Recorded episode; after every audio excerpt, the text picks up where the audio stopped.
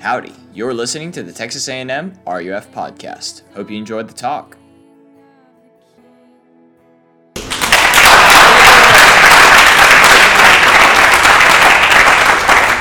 Thanks, y'all. I appreciate that. Um, and sad story, my Aggie ring actually got stolen. The same same week, my femur got broken skiing. But then also the same week that I fell in love with my wife.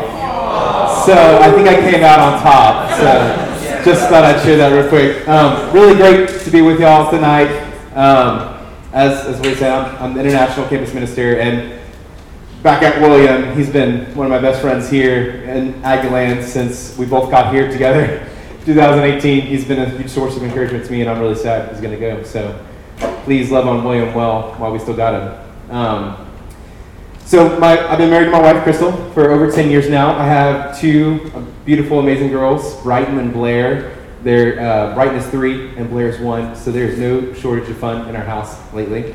Um, and yeah, I'm here to uh, minister to international students, of which we have about 5,000 here at Texas A&M University. They're studying alongside you in your classes, and they're coming from places in our world that are uh, we call it least reach, which means there's very few Christians and there's very few churches in those areas. And these people who are coming here, they are going to actually be the next world leaders or the next you know culture shapers in their countries that they're coming from.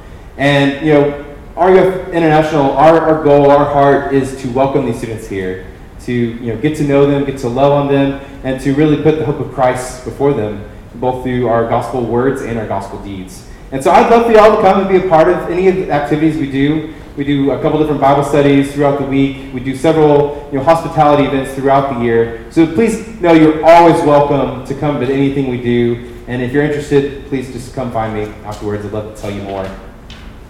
Uh, so tonight, as William said, we're, we're taking maybe just a quick hiatus from the Psalms of Ascent, and we're going to be looking at uh, God's heart for the nations from the Psalms tonight. And maybe if you've, I don't know what your experience has been with missions growing up in the church or not, not going to church at all. You know, missions is one of those words that either really, really excites people or makes you feel terribly awkward and scared. Um, and for me growing up, I had a very awkward relationship with missions. Uh, it was, I remember one um, summer, I was, you know, middle school, go to a church camp, and you know, one night we're separating, separating up you know, guys and girls. And so the guys were going to our small group, and we're like telling yo mama jokes and trying to light our farts on fire or something like that. And then all of a sudden, our leader kind of springs it on us and is like, hey, how are you guys sharing your faith with your friends? And we're almost kind of like, like deer caught in the headlights, like, oh no, like he's asking that question now, you know, kind of thing. And so, like, you know, there were a few people in our group, and they're like, you know, awkwardly trying to tell, oh yeah, you know, I have this friend, I'm trying to tell them about Jesus. But in my head, you know, I was, I was super introverted, super shy. You know, I'd like to spend hours in my room just like drawing pictures by myself. I was like, no, that's not for me. Like, that's that's not something I'm going to do with my life. Um, maybe God can give me some other skill that I can use for His kingdom. Ironically, God has a huge sense of humor because now it's my job to tell people about Jesus.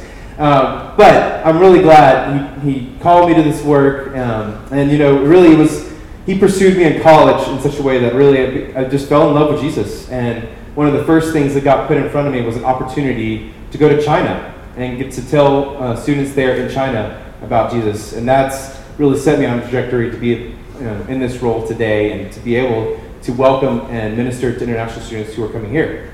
So we're going to be looking at a psalm tonight that's very near and dear to my heart, and really, uh, I feel like traces this big theme throughout the scripture, which is, you know, God blesses His people, God blesses the church, so that they will be a blessing to those around them, and they would be a blessing to the nations.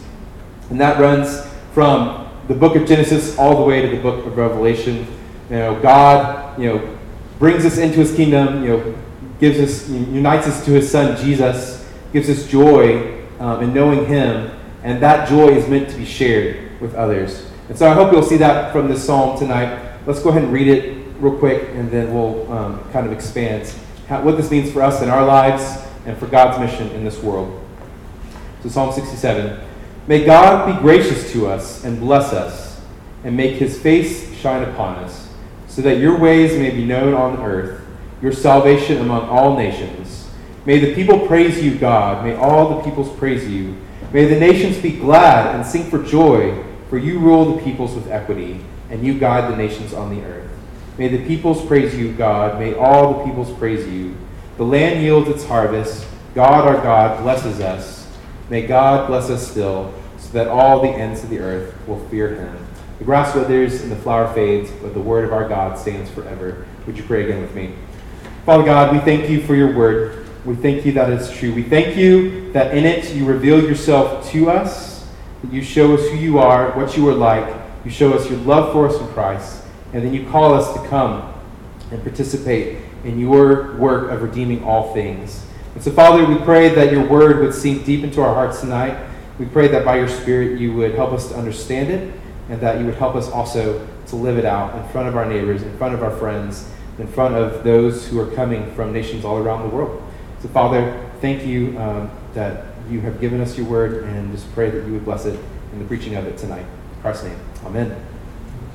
Well, so if you're, you know, as we were reading this psalm, maybe you had a familiar benediction come to mind. You know, the Lord bless you, the Lord keep you, the Lord make his face shine upon you and be gracious to you the Lord turn his face towards you and give you peace.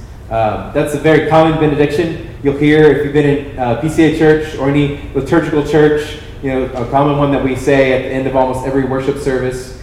Um, and it's, it's a pronouncement of God's blessing for his people for all time. It was a reminder to Israel, particularly in the Old Testament, that God was committed to them, that he loved them, and that he actually wanted to give them the very best thing, which was himself.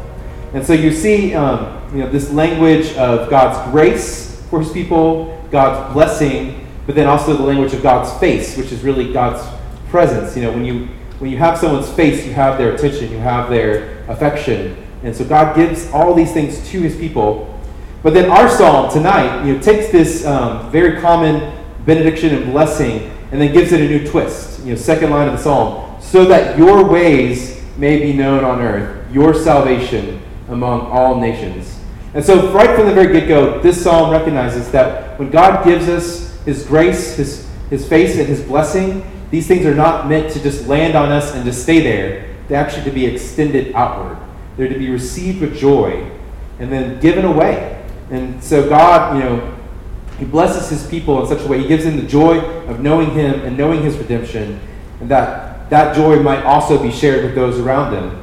And that's, again, a theme that starts very early on in the Bible. You know, last semester, y'all were looking at the first, I think, 12 chapters of Genesis. And at Genesis 12, you know, God calls Abraham away from his family, away from his people, and says, Come, follow me, and I will make you, make your name great. I will give you a great um, nation, or make a great nation out of you.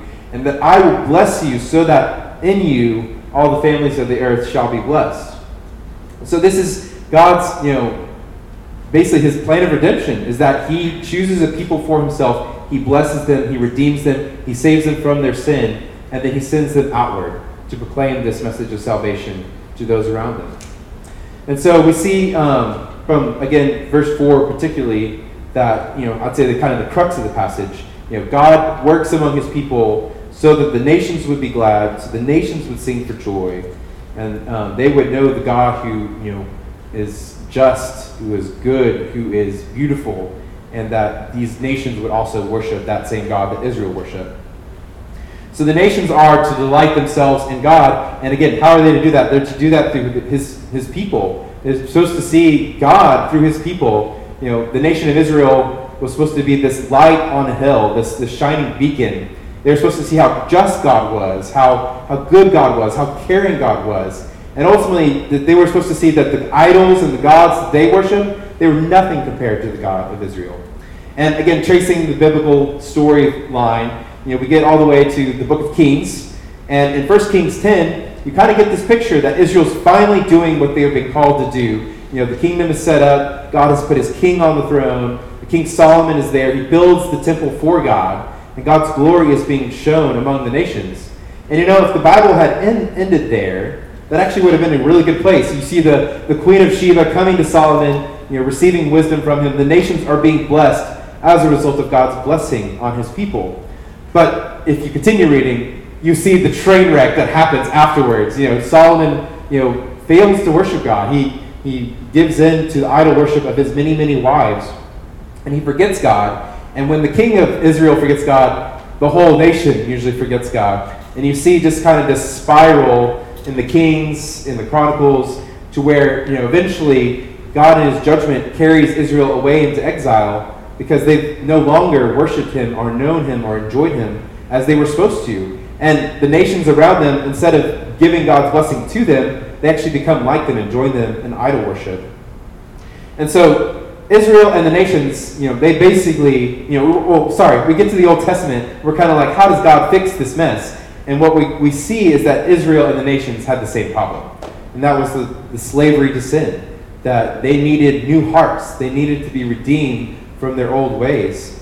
And so Israel was in need of redemption before she could bring God's blessing to the nations. And fortunately, when we get to the end of, or to the beginning of the New Testament, we see that God acts uh, on Israel's behalf. That God does not leave Israel in this, this state of distress and um, idol worship, but he intervenes and he sends his own son to be Israel's king, to you know stand in Israel's place to bring the redemption that Israel and the nations needed. And so we see Jesus by his death and by his resurrection, he brings God's blessing to God's people. You know, we see at the cross that you know God turned his face away from Jesus. He you know, Jesus bore the wrath of God's um, the wrath of God against our sin on himself. And he did so so that we now would have God's smile, so that we would now have God's face once again. You know, we see God's grace, you know, again in, in Jesus' death and resurrection, that God takes away our sin, takes away our shame, gives us his honor, his righteousness through the finished work of Christ.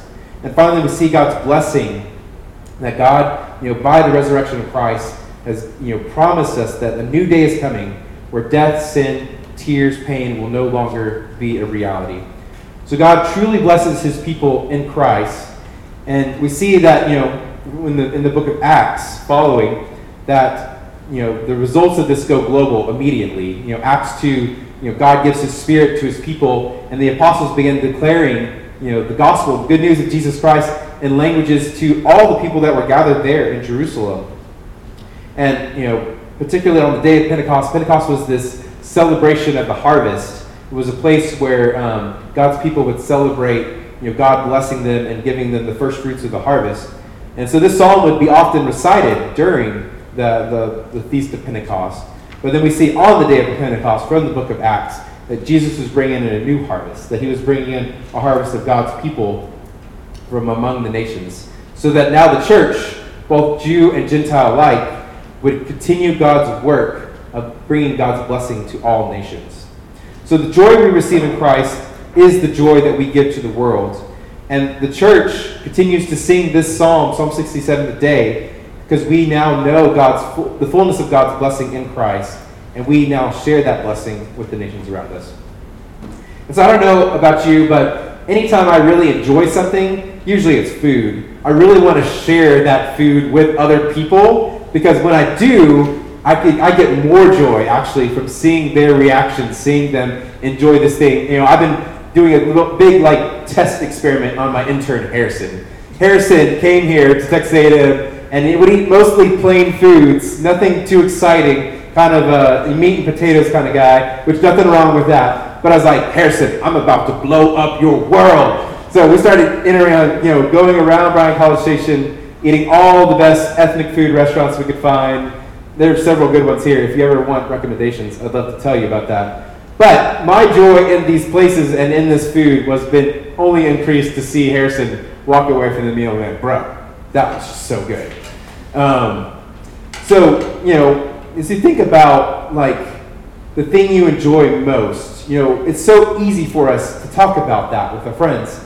And why isn't it that same way with Jesus? You know, why isn't it often that, you know, when we think about what we have received in Christ, that we just share that so freely with uh, our friends and those around us.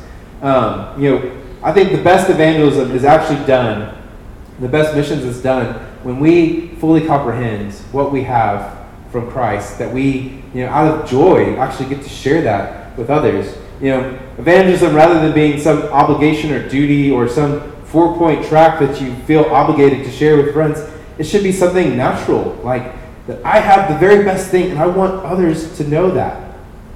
And God gives that to us in Christ. He gives us the very best thing. We, we lack nothing. You know, we were singing that in the song. You know, if, if all I need is you, take everything. Take everything else from my life. Because Jesus is the very best thing.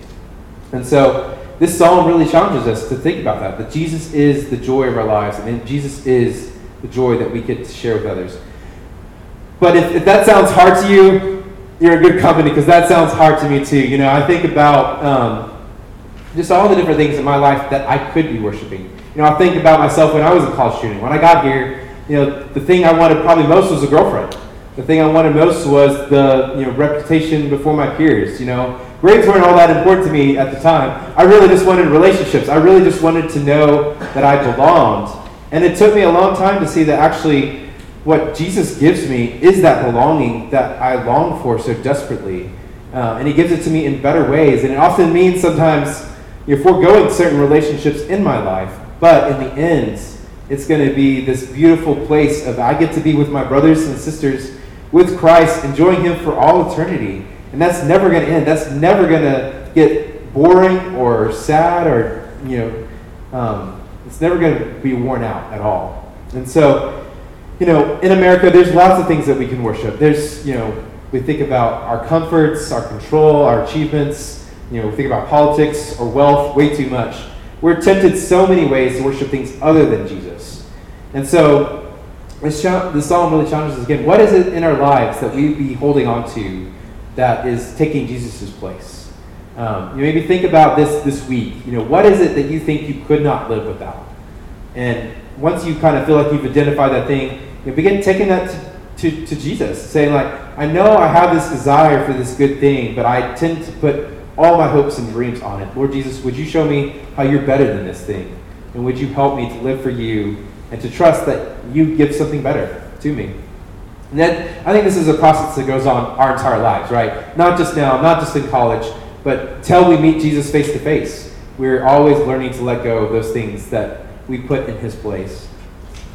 Secondly, I think the psalm teaches us that the blessings of Christ, again, were never meant to rest on us. Um, you know, God is always meant to extend his blessings that he um, gives to his people to those around them as well. You know, and I think one of the foundational shifts for me in seminary was seeing again that the gospel is so much more than just me and my personal salvation. It definitely is that. It's definitely that Jesus has saved you from your sin and has made you his own. But he doesn't do that just to stop there. He does that so that you would be a blessing to others, so that you would be able to extend his grace to others. He wants you to be involved in his work of redemption. And that's the very best thing you can be a part of. Even as you're going out from this place, you know, you're here to study a lot of different things. And maybe even some of you are thinking about ministry later. But wherever you go and whatever you're doing, you are actually called to be a part of God's big story of extending his grace and his redemption to all nations. And so, like that's that's where your life has value. That's where your life has meaning. God saves you so that you might be a blessing to others. And so maybe as you go again out this week, maybe begin thinking like of creative ways you can begin promoting the, your faith to others. The people in your life that you know need to hear this good news that Jesus has come to save us from our sin. Um, you know, it, it begins, I think, for really carving out space in our lives for people that don't know Jesus, right? Like, it's very easy for us to surround ourselves with people who are just like us and with Christian friends and I think we have to be very intentional with thinking there, there's non Christian classmates and friends around me that need to know this good news. So, how can I begin making space for them? How can I begin opening up my home? How can I begin inviting them into my life and the things that I'm already doing so that they might know this good news? And lastly, um, and kind of you know, building on that second point, you know, the others that we extend blessing, God's blessing to, include all the peoples of the earth. And when the Bible speaks of nations, it's speaking more than just you know geographical boundary lines. You know, there's Christians and there's churches in almost every nation of our world. But what the Bible really has in mind is people. You know, it's the Greek word ethne. God desires that every ethne would actually be before his throne, worshiping him for all eternity. And so God is redeeming his image in humanity, and that includes all our diversity, people from every tribe, tongue, and nation. And we have the great promise that that, that will be fulfilled in, in new creation, in eternity. You know, Revelation 7 9 you know, shows this picture of all the redeemed worshiping before God's throne. And again, it includes men and women from every tribe, tongue, and nation. And so, you know, who is the gospel for? It's for all people. And we know, again, that maybe not all people will um, ultimately receive Jesus as their Lord and Savior. You know, hell is a real thing. But the kinds of people who will be in heaven, it includes all kinds of people, all the people that Jesus or God has made. And so, you know, when we think about who is the gospel for, it's it's for your neighbor, it's for those around you, and it's for all nations. And so, um, you know, begin thinking about how can you be involved in this work? How can you begin um, participating in God's work of taking the gospel to all nations? You know, one of the things I always like to tell people is, you know, just get out a map. Like, get a map of the world, put it on your wall. Like, begin just familiarizing yourself with where the nations of the world are and what the countries are called. You know, it, it, it almost seems like a given, but it's something I think that gets so often overlooked. There's great resources like um, the Joshua Project or, um, uh, oh man, I'm forgetting the name of it. It's a very big book that creates a new volume every year. But basically, it has a list of all the nations, and it gives you a list of all the people groups that are in those nations, and which ones have Christians and churches, which ones don't, and even ways to begin praying for them. I think that's an excellent resource. I'll, find me afterwards. I'll, I'll, try to find the name for you if you, are interested in getting a hold of that.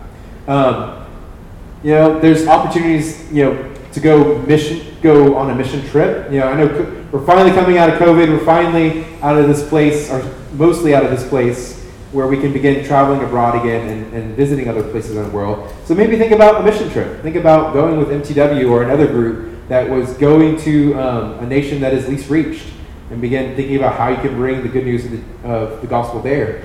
Or come even work with me. We have people from all nations here at Texas A&M, over 120 nations represented, and we've got a great diversity in our group. I'd love for you to come and participate in just making a friendship with an international student here and helping them and welcoming them into your life.